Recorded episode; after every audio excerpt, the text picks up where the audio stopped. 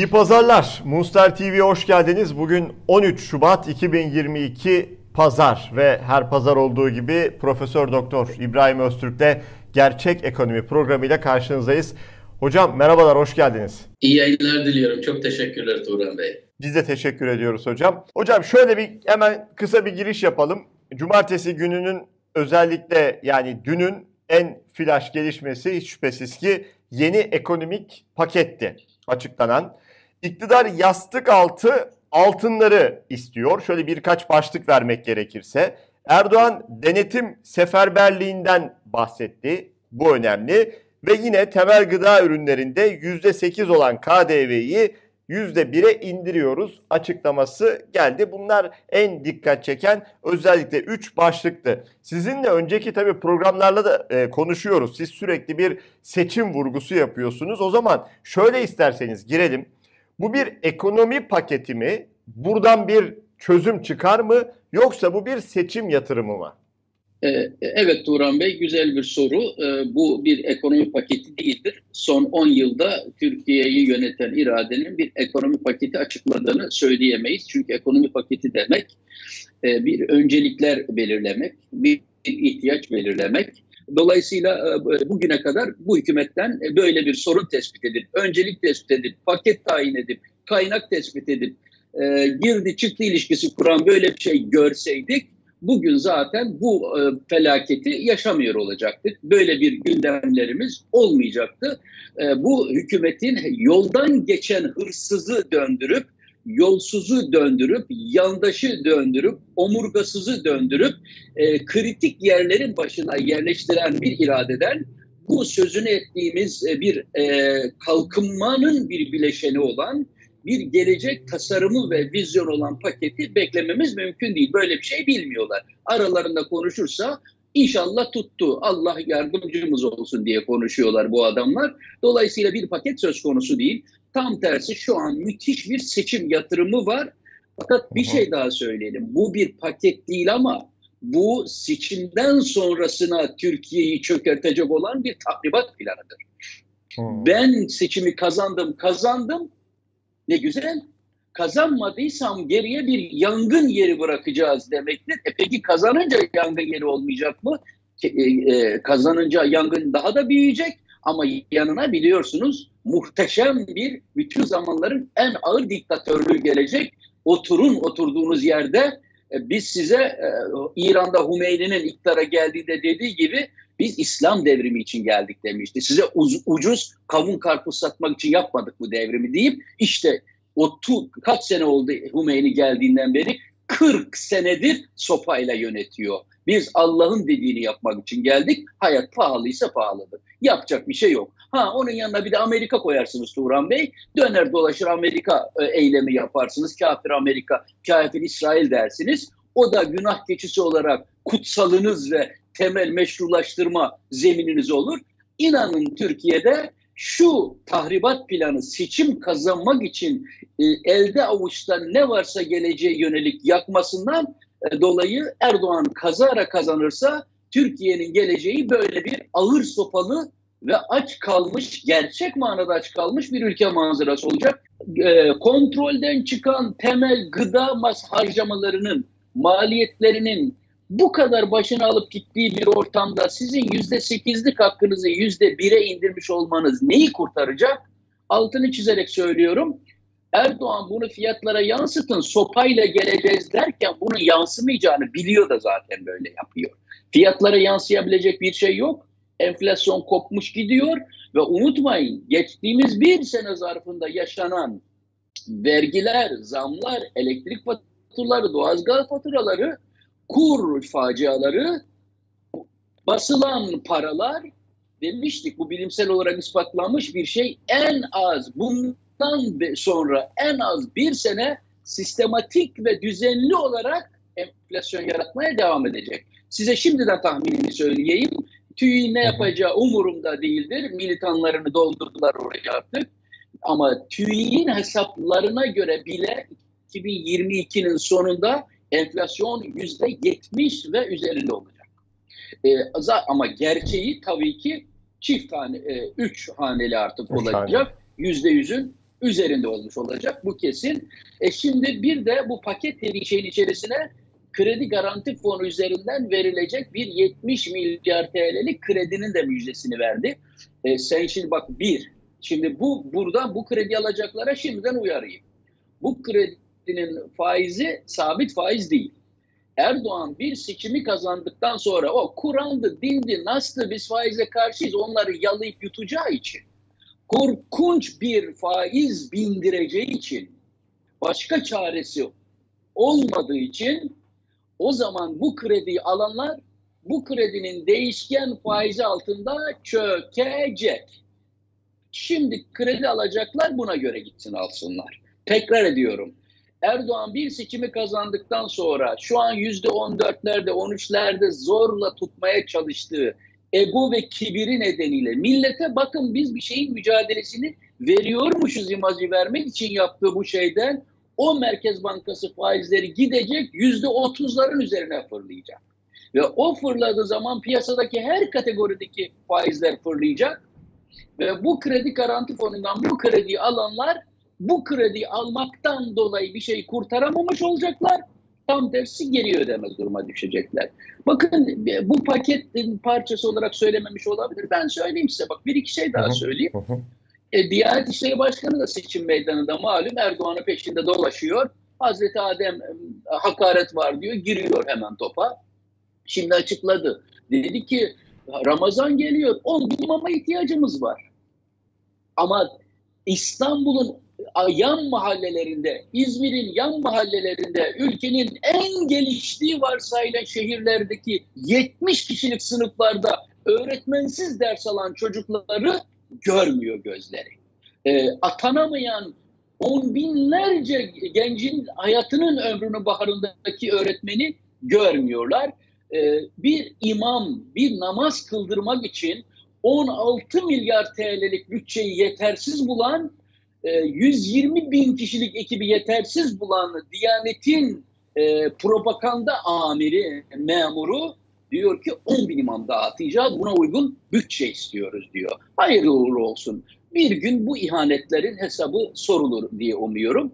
Hocam aynı zamanda e, Londra konusu da çok gündeme geldi. E, yani bir para mı arıyorlar? Orada ne hesaplar dönüyor? Bakan Nurettin Nebati'nin o, o gizli kapaklı görüşmelerinin bazıları aslında e, yabancı basın tarafından da sızdırıldı ama arka planında ne var hocam bu görüşmelerin?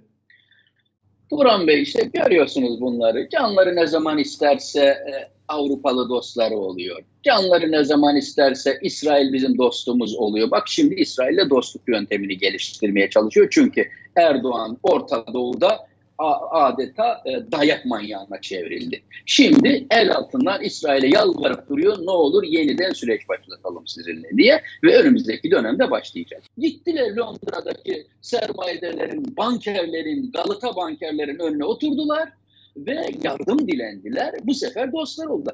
İki nolu iki tane grafiğimiz var Turan Bey. Onu koyalım da bu ibretlik bir örnek vereyim takipçilerimize şu Erdoğan'ın ağzından şu yerli yabancılar ülkemizi operasyon çekiyorlar yalanın artık alınması lazım.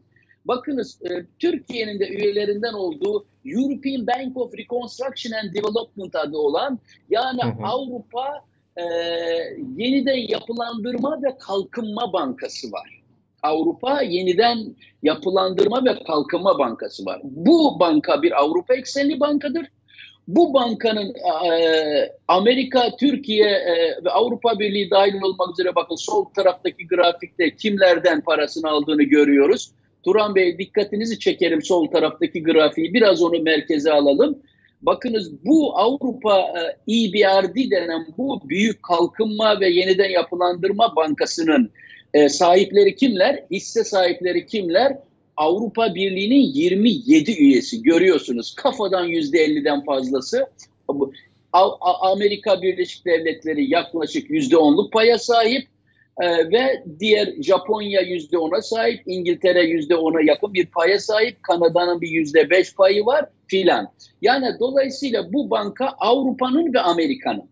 Buradan, fonları buradan geliyor. Peki sağ taraftakine biraz fokuslanalım. Bakalım bu bu banka kredilerini kime vermiş son yıllarda?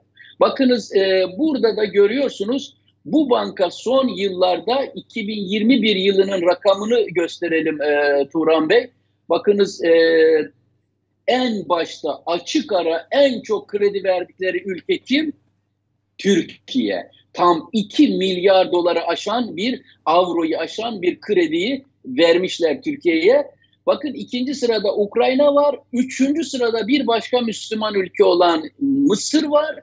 Türkiye diktatörlük, Mısır diktatörlük, bakın Özbekistan var listede, bakın Kazakistan var listede. Görüyor musunuz? Ee, bu bankayı Avrupa Birliği ve Amerika ve Japonya, İngiltere fonluyor. Ama bu bankanın kredileri en başta açık ara olmak üzere Türkiye'ye veriliyor. İşte Erdoğan'ın yabancılar dediği şey. Bakınız Londra'da sermayedarların karşısına çıkan maliyenin başındaki kişi e, temsil ettiği ülke OECD'nin gri listesinde yer alıyor Turan Bey. Gri listede kimler yer alıyordu? Kara para aklayan, uyuşturucu trafiğinde, silah kaçakçılığında adı geçen mafyaların cirit attığı ülkeler gri listeye alınıyor ve Türkiye bu listeye alındı. Ve bir kere e, gireni çıkanı belli olmayan, kuralı kaidesi olmayan cebine kirli parayı koyup gelenin aklandığı bir ülke olan dünyanın en pis mecralarında top koşturan bir imaja sahip olan Türkiye dünyada iki sermayenin karşısına çıktı. Ve bu sermayenin karşısına çıkarak e, dedi ki onlara iş adamının bir ülkeyle ilgili Turan Bey soracağı ilk soru enflasyon. Çok net. Çünkü evet. geleceğimizi görme konusunda bilmek istediğimiz bir tek husus vardır. Enflasyon ne olacak kardeşim? Çünkü enflasyonu görmediğin zaman temel hesaplarını yapamıyorsun. Bütçeni yapamıyorsun. Ne yatıracağım, ne alacağım bilmiyorsun. Seni giriyorsun enflasyonla tutuyor, arka taraftan soyuyor, parayı senden alıyor.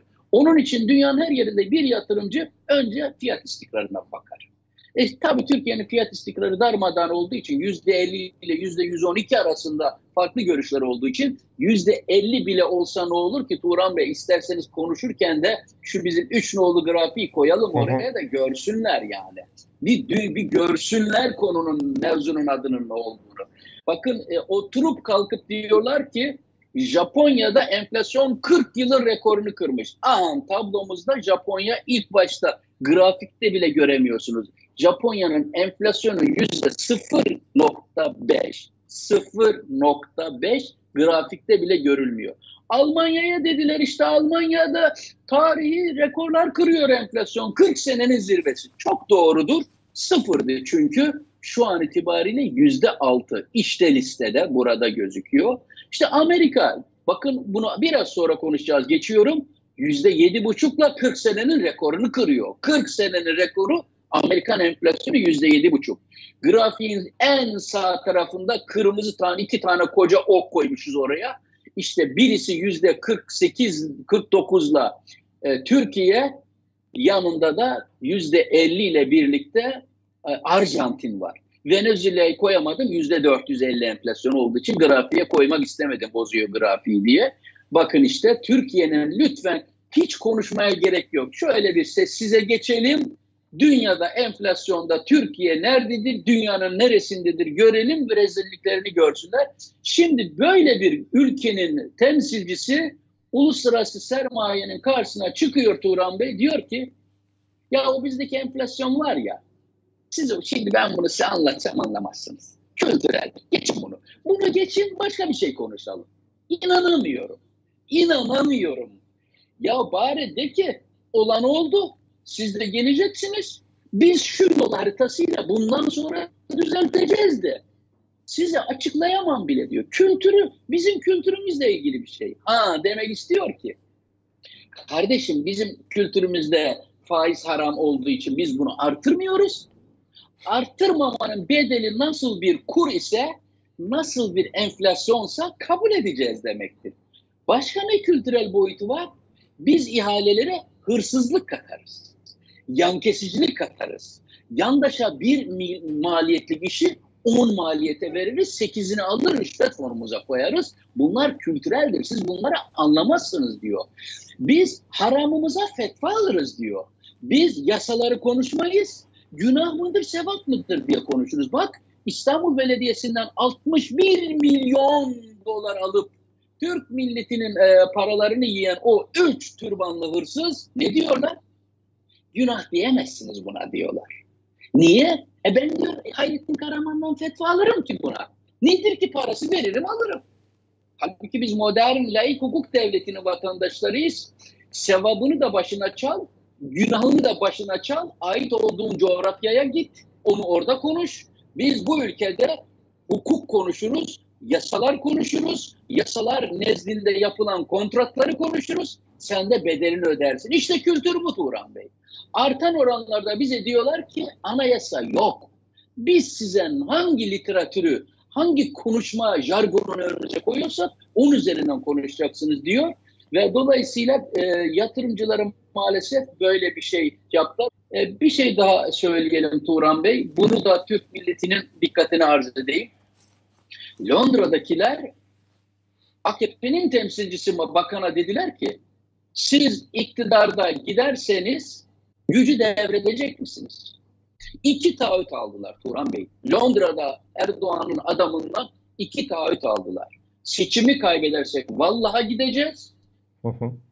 İki, şu enflasyonun kopup gittiği döviz açığının biraz sonra onu da yine konuşacağız. Hat safhaya çıktığı ve orantısız bir şekilde döviz açığının artarak gideceği önümüzdeki dönemde döviz patlayacak. Ama biz size söz veriyoruz. Ülkeye kaç liradan girerseniz o liradan çıkış garantisi veriyoruz size dediler Turan Bey. Bakın bu var ya bu bir faciadır. Bu geleceğiyle Türk milletine atılmış son el bombasıdır. Sen diyorsun ki Londra'daki yatırımcıya bir doları 13,5 TL'den sok, sen çıkacağın zaman kazan paralarını et. Eğer e, döviz düşerse, ederse sen ne olursa olsun biz sana neredense oradan vereceğiz ve sen döviz üzerinden sıfır risk almış olacaksın. Bunu Türkiye'nin işletmelerine de söyle. Şimdi batma kuyruğuna giren elektrik dağıtım şirketlerine söyle. E, borcunu döndüremeyen e, bu e, zabıtanla mücadele eden küçük orta ölçekli işletmelere de söyle o zaman onu. Dahası 84 milyon ülkenin halkına söyle. Niye bizim halkımıza dövizi garanti etmedin? Niye onun bedeli olarak az önce grafikte gösterdik dünyada yüzde beş olan enflasyon senin rakamında yüzde ellidir bu ülkede? Düşünüyor musun? Görüyor musunuz? Bu hükümet bu halkın hükümeti midir? Bu halkın adına konuşan mıdır? Yoksa bir avuç e, yerli çetenin mafya yapılanmasının ve uluslararası sermayenin eline düşmüş bir adam mıdır? Peki buna kanıtta gelen olur mu? Nitekim Türkiye'nin notunu Fitch denen Uluslararası Kredi ve Derecelendirme Kurumu'nu biraz sonra konuşuruz Turan Bey. İşte bu e, bu sahikle de düşürdüler. Dediler ki kardeşim paranızı getiriyorsunuz TL'ye dönüyorlar ama enflasyonun ucu kaçmış, kontrolden çıkmış, sana verilen faizi de sınırlandırıyorlar.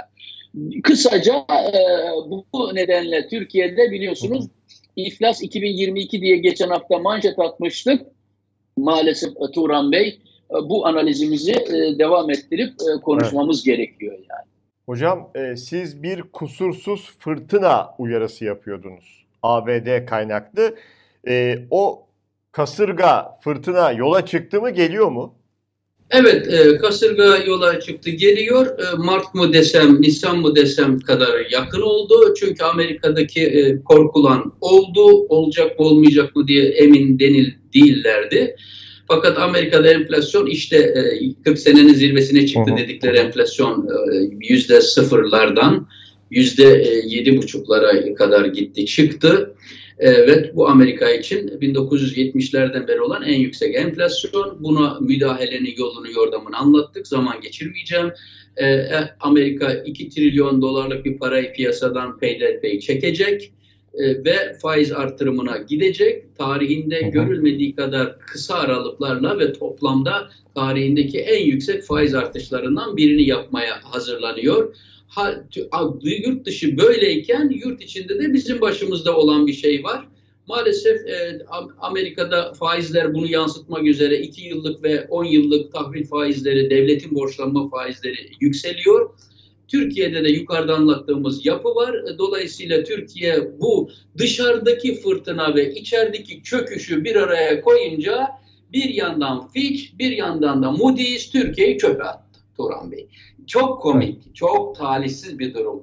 Londra'da e, yatırımcılara şu yukarıdaki faciayı sunan, şu rezaletlere imza atarken hükümet başka uluslararası kuruluşlar Fitch diyordu ki dünyaya deklare ediyordu ki aman ha Türkiye mi? Aman ha yaklaşmayın ne hazin. Ve Türkiye'nin notunu BB eksi olan düzeyden evet. maalesef B artı düzeyine indirdi. 2B'den tek B'ye indi ve Fitch Türkiye'nin geleceğine yönelik de başka bir şey dedi. Gelecek daha da kötü olacak. Negatif bir görünüm var dedi. Aynı şeyi Moody's yapmıştı biliyorsunuz. Ve Türkiye'yi yatırım yapılabilir ülkelerin 5 kademe aşağısına sokmuştu. Bakın şu an bir şey söyleyeyim size. Fitch'in değerlendirmesinde dünyada Türkiye'den daha yatırım yapılabilir. Gidin yatırım yapın dediği ülkeleri söyleyeyim size.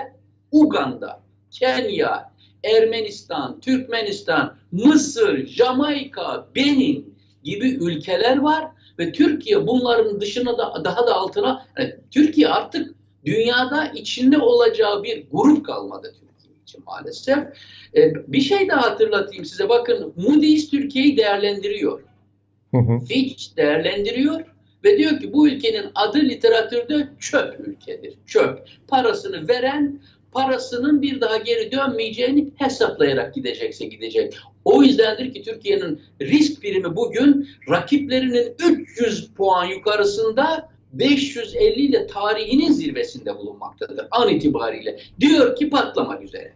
Balon patlamak üzere. Zaten Türkiye'deki iktidarın bu zam sahnağı da bu mahkumiyetten oluyor. Ama bir şey daha söyleyeyim size. Dünyanın en bilinen kredi derecelendirme kurumu Standard Poor's. Türkiye'yi artık değerlendirmiyor. Bıraktı.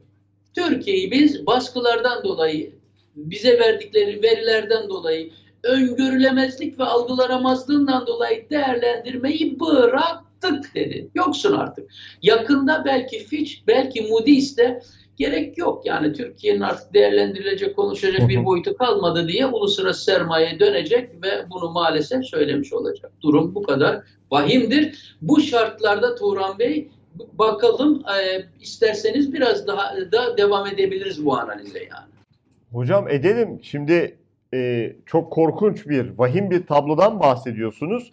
Tablo böyleyken iktidar ülkeyi deney manyağı yapıyor diyebilir miyiz? deney manyağı yaptı. En, en önemli paketinin ömrü bir hafta oluyor. Adına da paket diyor işte. Konuştuk evet. paket öyle mi olur diye. Olmaz olduğunu açıkladık.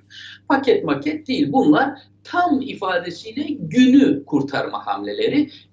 Yani gün bitmeden yalanlara aşikar oluyor. Turan Bey aşağı yukarı konu buraya dönmüş durumda. Türkiye bir model mezarlığına döndü. Bir evet. deney çöplüğüne döndü artık. Ee, şimdi bakın çok ilginç. Ee, biz millet gibi Turan Bey isterseniz 5 nolu grafiği verelim.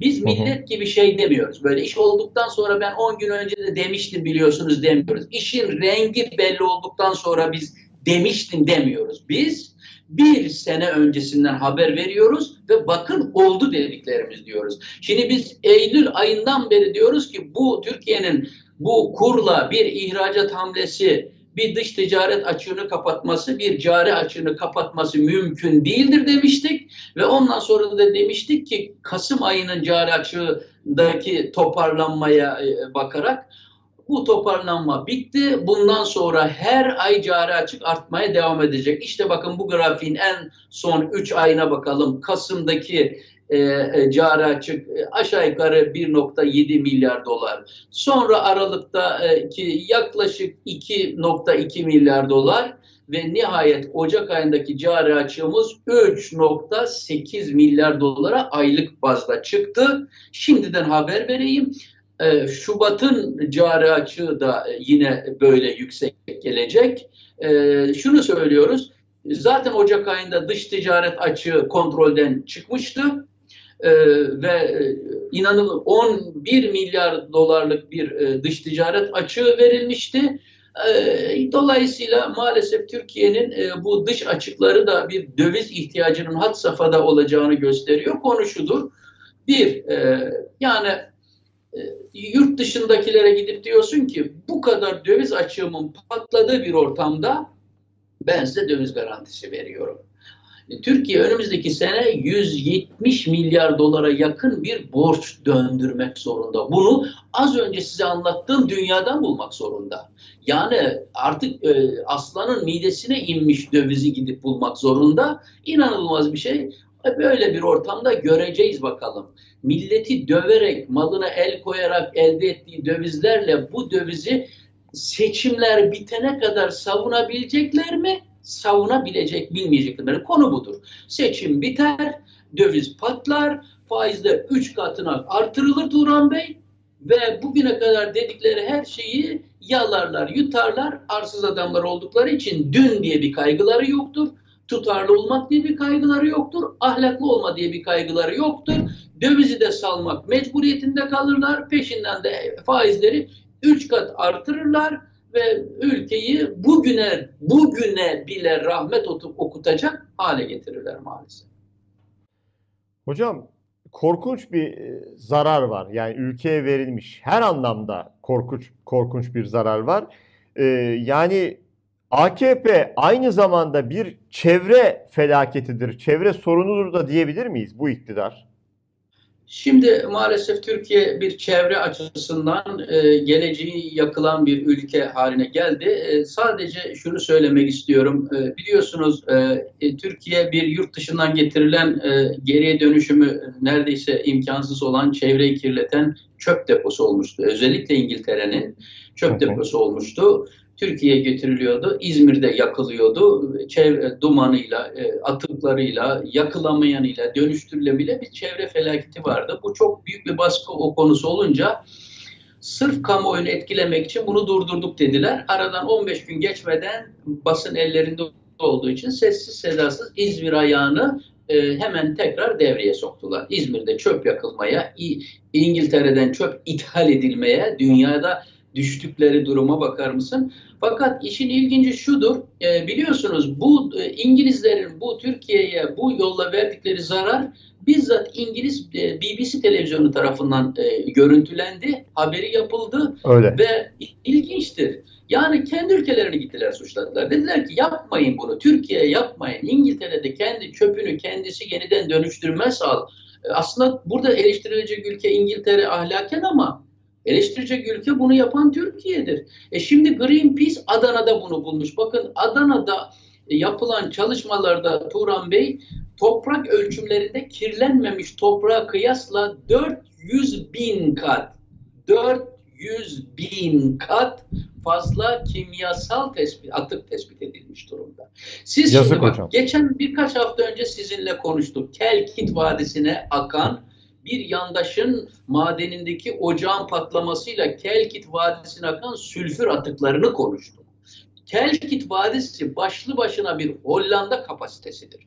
E şimdi Kelkit Vadisi'nde öyle. Ada Çukurova'da böyle. Konya'nın artık e, bitme noktasına gelmiş tarımında böyle. Ergene Havzası'nda e, direkt e, e, suya, denize, çevreye bırakılan atıklar e, nehir ve dere üzerinden böyle ve ondan sonra da dönüyorsunuz tarımda niye dışarı bağlı hale geliyoruz, e, bağımlı hale geliyoruz, tarımsal ürünlerin fiyatları niye bu kadar artıyor? Niye Rusya'nın hububat, bakliyat bağımlısı haline gelmişiz diye soru soruyorsunuz. Bunu Greenpeace ortaya çıkardı. Greenpeace'e çok teşekkür ederim. Bu vesileyle bir uyarıda bulunmak isterim Turan Bey. Buyurun Türk hocam. halkını gram gram bozarak o hale getirdiler ki adına örgüt denen her şeyden nefret ediyorlar. Halbuki çağdaş toplum örgütlü toplumdur. Dernekler üzerinden, vakıflar üzerinden, kulüpler üzerinden, her Almanya'da, Avrupa'da siz de bilirsiniz herhangi bir vatandaş 4-5 tane yere üyedir.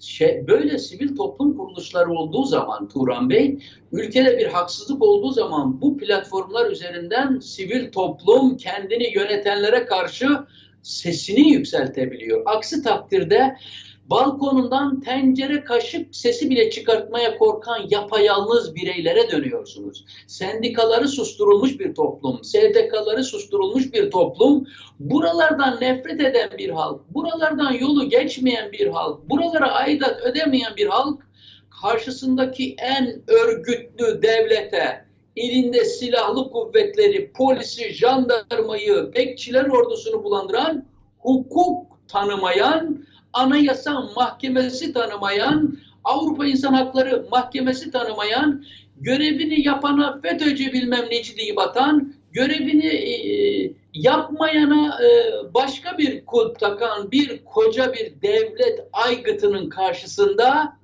yapayalnız ve kimsesiz kalmaktadır. Lütfen gidiniz Greenpeace'e üye olunuz. Lütfen gidin STK'lara üye olunuz. Lütfen gidin işçi sendikalarına üye olunuz, aktif olunuz, hesap sorunuz, sendika ağlarına da hesap sorunuz. Bakın son dönemlerde sendikal mücadeleyle sömürülmekte olan onlarca şirketin çalışanı topluca haklarını almaya başladılar. Altını çizerek söyleyeyim.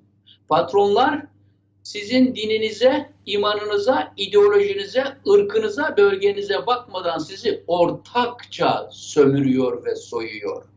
Sizin de dininize, imanınıza, soyunuza, sopunuza bakmadan bir sınıf bilinciyle orada patron varsa burada da emekçi vardır. Biz oradan yardım almıyoruz. Emeğimizin karşılığını istiyoruz diye örgütlenmeniz lazım. Konu budur. Greenpeace evet. münasebetiyle bunu gündeme getiriyorum ve Türk halkının bu konudaki aymazlığına son vermesini talep ediyorum. Hocam krizin aslında toplumsal maliyetini de konuşmak gerekiyor. Topluma çok büyük bir yara açtı öyle değil mi? Turan Bey, belki geçen hafta siz de gördünüz. Bir baklavacı bir fotoğraf koymuş e, ekranına bir e, sattığı ürünlerle ilgili. Diyor ki boş baklava kilosu 20 TL'dir diyor. Evet. Şimdi e, boş baklava nedir Turan Bey? Bundan daha büyük bir Tayyip Erdoğan'ın 20 yılını özetleyen bundan daha ibret verici bir haber ben görmedim Turan Bey. Evet. Bundan evet. bunlardan birkaç tanesini size sıralayacağım izninizle. İçi boşaltılmış, kurumları boşaltılmış, üniversiteleri boşaltılmış, insan sermayesi öldürülmüş, içi boş bir Türkiye'ye doğru gidiyoruz. Aynen içinde fıstığı, cevizi baklı olmayan, tereyağı olmayan, kısaca içi fırına konup sıcakta şişirilmiş, baklava rengi verilmiş e, şeyi Türk halkına işte inovasyon. İşte diktatörlüğün, işte haramzadeliğin tarihi ders kitaplarına o dönemde böyle şeyler oluyor diye geçecek hikayesidir. Ben size başka bir şey, bir örnek daha vereyim Turan Bey.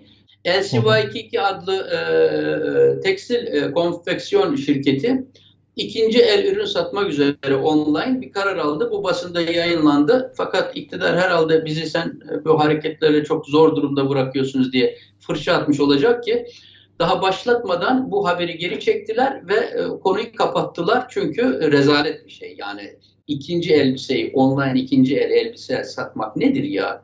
Bu Türk halkının ne hale getirildiğini gösteriyor Turan Bey.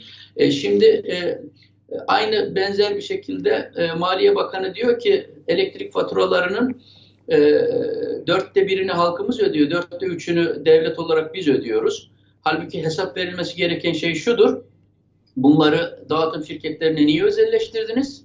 Bunlar yatırımları niye yapmıyorlar? Modernize çalışmalarını niye yapmıyorlar? Neden bunlara 33 kuruştan elektriği satarken devlet bunların 200 kuruşa kadar halka bunu yansıtmasına izin veriyorlar? Bu aradaki fark kimin cebine gidiyor? Devletten 33 kuruş aldıkları enerjinin parasını bile devlete dönüp geri ödemiyorlar. Sen kimin parasını kime hazineden veriyorsun?